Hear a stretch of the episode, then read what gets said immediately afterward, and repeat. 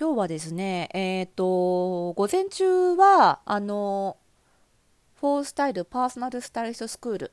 の、ま、パーソナルスタイリストを養成するね、講座を私やってまして、えー、その入門講座ということで、まだ入ったばっかりのね、あの、本当に未経験の方、アパレル未経験の方ばっかりの向けの講座をやってまして、で、その後ね、午後はね、この間卒業したばっかりの生徒さんの、あの、コンサルテーションですね。あのワンツーマンでのコンサル、その企業コンサルというか、今後、えー、いよいよ企業に向けて、えー、どういうビジネス、どういうサービスをどういう人に向けてやっていくのかっていうのを、マンツーマンで最後ね、あのしっかり打ち合わせをして送り出すっていうのがうちの、えー、習わしなんですが、まあ、それをやってたということで、まあ、午前中と午後でだいぶその、うんと、超初心者ともう企業間近の人とを話すっていう結構落差の大きい一日だったんですけど、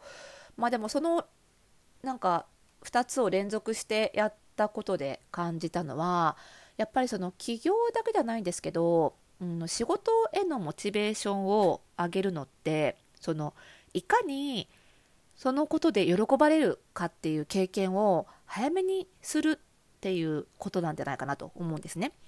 で、まあ、最近そのコロナのね感染もまた再び拡大してきてなかなか仕事が思うようにできない人が増えてると思うんですよ。対面じゃなきゃできない仕事をされてる方とかあのサービス業の方なんか特にもともと人に喜ばれるのがなんか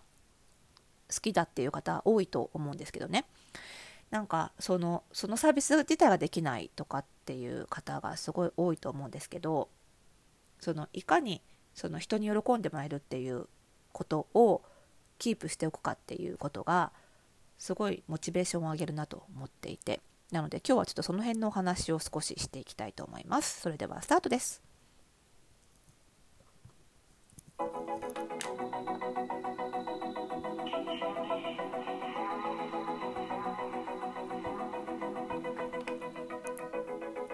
はい。ということで始まりました。おしゃれのルートクラジオでございます。本日が122回目の配信でございます。えー、この番組ではあなたに巻きつくファッションへの思い込みイコールおしゃれの呪いをバッサバサと解いていきます。服装心理学をベースにおしゃれをもっと楽しみ、自分を変えるコツをお届けしています。お相手はパーソナルスタイリストで日本服装心理学協会代表理事の久野里沙でございます。今日もよろしくお願いいたします。ということで、どうですかね？皆さんね、なんかもうコロナ長引いてるじゃないですか。で、まあ、長引いてるんですけど、その分ですね、やっぱりパーソナルスタイルトスクール、一度ね、FPSS 略してなんですけど、フォースタイルパーソナルスタイルトスクールね、FPSS ね、なんですけど、結構ね、こう入学ご希望者増えてるんですよ。で、まあ、やっぱりこういうご時世だとね、あの、やっぱり複数仕事持っときたいなっていうのが、をかん誰誰しも考えると思うんですよね。でうちの会社はもともと私がリスクヘッジ大好きな人なので、もともと結構いろんな事業に手を出しているので、何かがダメになっても何かでカバーできるっていうのはあるので、あの私個人としても、そのスタイリストスクールでもね、あのスタイリスト1本にしなさいっていう指導をあんまりしてなくって、やっぱり今の本業、まあどっちが本業になるか分かんないけどね、あのどっちも本業になるんだと思うんですけど最終的には。それを生かしたまま他の仕事を始めるいくつか職を持つっていうのはすごいおすすめなのであんまりこう一本にしなさいっていうことは言わないんですけど。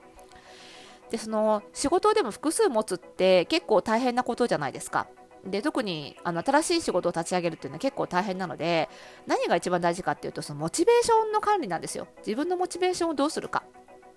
特にコロナ今の時期コロナのせいでなかなかこう結果が出ない、まあ、仕事の上での結果っていうと単純にやっぱりお金ですからなかなかこう集客サービス申し込みまで至らないとかね。なかなかこう自分の売ろうとしてる商品が売れないとかっていうことになってくると余計にこうモチベーションが下がっていくわけなんですけど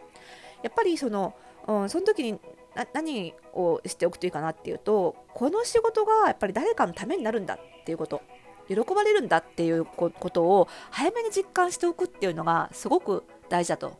思うんですよね。できるだけ早めに実感してほしいし、そういう喜ばれることをできるだけキープできる環境にしておいてほしいというか。なので、あのー、それこそね、今日午前中授業していた入門講座の生徒たちには結構早めの段階で課題ある課題が出るんですけどそれはあの体のボディバランスを測るっっていう課題でそのボディバランス日本人間の標準的な体のバランスはこうだよ足の長さはこうだよとか手の長さはこうだよっていうのを授業で学ぶんですけどそれをまず覚えた上で誰かを測ってあげて誰か他者をね他人を測ってあげてその方の体のバランスがどうかっていうのを教えてあげましょうと。もちろんね嫌がる人にやっちゃダメですよ。ただそういうのが分かるんだけどどうっていうふうに聞いてやってみましょうっていう課題を出すんですよ。そうするとそれをやったことでそのあ私って腕が長かったんだ。だからいつも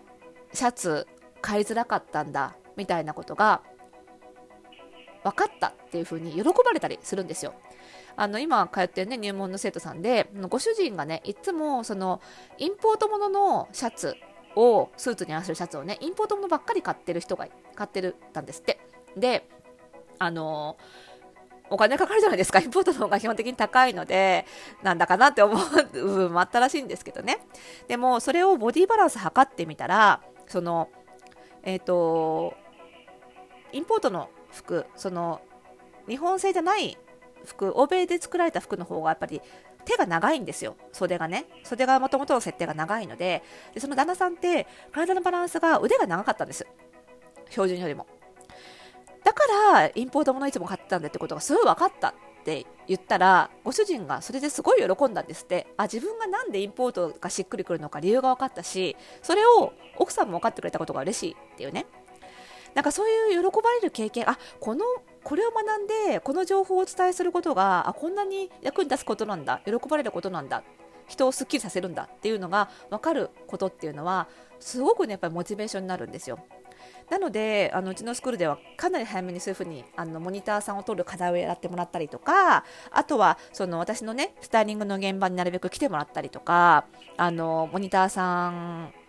あのうちのオンラインサロンのお客様と触れ合う機会を作ったりとかそういう自分の持ってる情報がどういうふうに喜ばれるのかがわからないとやっぱりそのどういうふうにビジネスにしていったらいいかっていうのがわからないのでね。それをなるべく早くするっていうことをやってるんですね。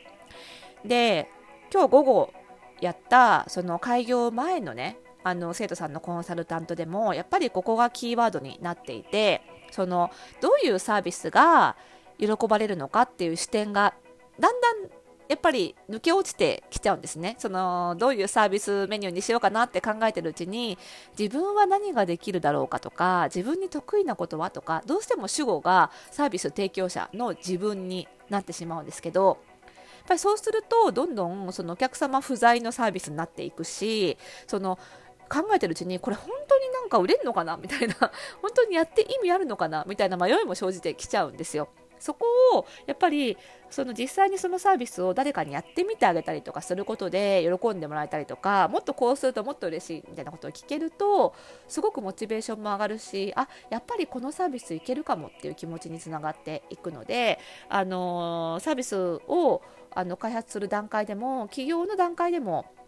あの非常に喜ばれる経験をする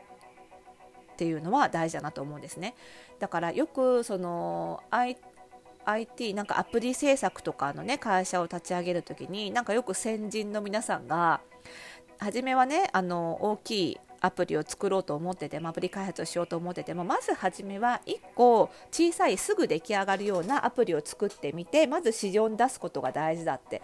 いう話よく聞くんですけど、まあ、これアプリに限らず何かねプロダクトを作ってあの売っていこうとする時にまず小さめのすぐできるようなプロダクトをまず1個作ってまず売るっていうことをするのが企業では大事だよってよく言われるんですけどこれもまあ早めにねその現金化というか早めにキャッシュフローを回すというかあの早めに収入の道を作る小さくてもいいから収入を上げておくっていう売り上げを上げておくっていう観点でももちろん大事だと思うんですけどそれ以外にもやっぱり早めに自分のアクションで誰かが喜ぶっていう経験をするっていうこと。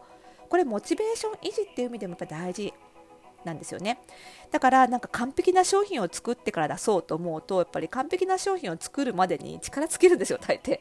ですから早めに小さめのプロダクトすぐできるサービスをポンとやってみて喜んでいただく。それをエンジンガソリンにして、えー、エンジン回してよりいいサービスより大規模な商品サービスっていうのを開発していくっていうこの順番を間違えないようにすることがすごい大事なんじゃないかなと思います。やっぱり人間は自分が喜ばされるだけじゃなくって人を喜ばせていくことがその生きがいにつながっていくのでなかなかそれがねそういうことが実感しづらい特に今のご時世なんですけどなんか心が乾いてきたなと思ったら自分にご褒美をあげるだけじゃなくって誰かを喜ばせたかな誰かから感謝の言葉もらったかなみたいな。感謝の言葉強要しちゃダメですけどね。強要しちゃダメだけどなんかそういう視点でも生活を振り返るとなんかこう心を潤すヒントが見つかるんじゃないかなと思いますので是非参考にしてみてください。はい。ということで、この番組では、まあ、あの、ファッション以外にも、今言ったような、ちょっと企業とかビジネス周りのね、お話も、いくばくかはできるかと、一応経営14年目ですので、ね、できるかと思いますので、そういったご質問も、えー、大歓迎でございます。えー、ご質問、ご感想等々は、えー、番組概要欄に貼ってありますマシュマロから送っていただくか、えー、ラジオトークでお聞きの方はお便り機能で、えー、ぜひえー、お送りください。そしてですね、ポッドキャストでもラジオトークでもぜひぜひフォローお待ちしております。フォローするとね、更新情報届くようになりますので、えー、ぜひご登録、フォローの方よろしくお願いします。そしてツイッターとインスタグラムもやっております。えっ、ー、と、アカウント名はローマ字でリサ・ヒサの、一続きでリサ・ヒサのでやっておりますので、ぜひぜひこちらの方もチェックをよろしくお願いします。それではまた次回の配信でお会いしましょう。おやすみなさい。